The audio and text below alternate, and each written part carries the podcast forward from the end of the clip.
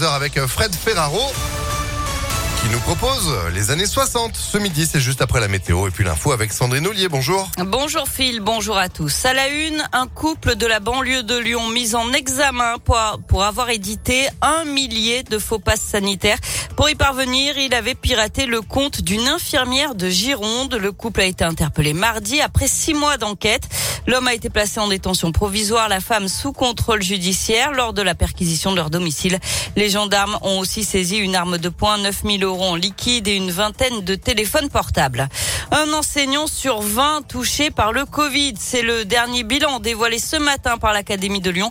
2362 personnels enseignants sont positifs au Covid, soit plus de 5% des effectifs.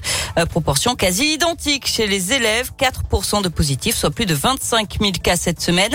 Près de 1500 classes sont fermées dans le Rhône, l'Ain et la Loire. Au total, en France, près de 19 000 classes sont fermées. C'est du jamais vu depuis le début de la pandémie. Un rassemblement aujourd'hui devant la cité scolaire Samba Séguin de Vénissieux. C'est pour alerter sur la dégradation des conditions de travail à cause du manque de moyens. Les solutions proposées par le rectorat ne suffisent pas, d'après les syndicats, qui appellent à une mobilisation devant l'établissement tout à l'heure de midi et demi à 13h30. Autre manifestation demain, celle-là, celle des personnels et des soutiens de l'hôpital Déjeunette. L'hôpital militaire du 3e arrondissement de Lyon doit bientôt fermer. Un rassemblement est prévu demain à 10h. En bref, un go fast intercepté sur l'A7 dans le cadre d'une enquête sur le démantèlement d'un point de deal à Dessine. Les policiers lyonnais ont mis la main sur 36 kilos d'herbe de cannabis provenant d'Espagne. Les deux chauffeurs ont été interpellés et écroués. Ils étaient déjà connus de la justice pour trafic de stupéfiants. On passe au sport avec du foot et bien sûr le 124e derby de l'histoire ce soir entre Lyon et l'AS Saint-Etienne. Et un derby, c'est toujours un match spécial, mais cette année, peut-être encore plus que d'habitude, Gaëtan Barallon. Oui, d'abord à cause du contexte sanitaire. L'OL Stadium va sonner bien creux ce soir. Seulement 5000 spectateurs, dont 2000 abonnés tirés au sort. Aucun Stéphano interdit de déplacement. Un match qui se jouera également sur fond de tension à l'OL avec ce clash entre un groupe de supporters et la direction du club au sujet d'une banderole déployée en milieu de semaine.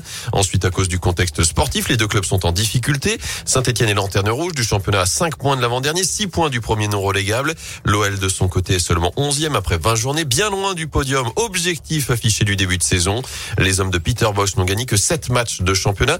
Il reste tout de même sur une bonne dynamique. 6 matchs sans défaite, un bon nul face au PSG, une victoire à 3. Le coach lyonnais a clairement fixé son objectif, tuer le match le plus vite possible, marquer donc très rapidement la saison des Lyonnais peut-être en jeu dès ce soir.